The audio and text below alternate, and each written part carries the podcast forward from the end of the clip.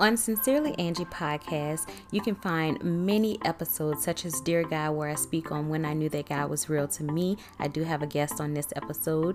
Dear Me, I talk about all things me and why I chose to start podcasting. Dear Best Friend, me and my best friend, we went live on Instagram and did the best friend tag. Dear Health, we talked about things related to spiritual, mental, and physical health. Dear Love. Now, this was a situation my best friend and I sat down to talk about love. It was a situation you have to go and listen to hear it. Dear Sex. We recorded an episode of the podcast during a Halloween night that I like to theme cocktails, costumes, and conversations where we dress up, we drink, and we talk. Seeing as though it was Halloween and we talked about sex, putting them together sounds very scary, doesn't it? Yes, it was. So you will have to go and listen to that episode to hear the very horrific conversation that went down.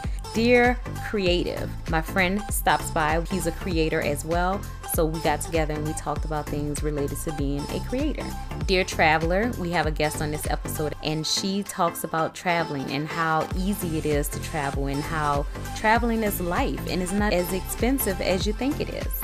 Dear Finances, there's about three finance episodes, and they're all dedicated to being an adult, being responsible. It has to do with money, credit scores, credit reports, credit cards, saving, budgeting, all things as it relates to money. Dear Dater, and this was a two part episode as well, and it has to deal with dating in 2018 from a male and female perspective. Speaking of 2018, Dear 2018 was the year in recap.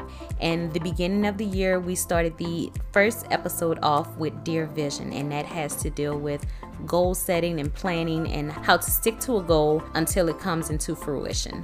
All of those topics and more can be found on sincerelyangiem.com or you can search it on any podcast platform.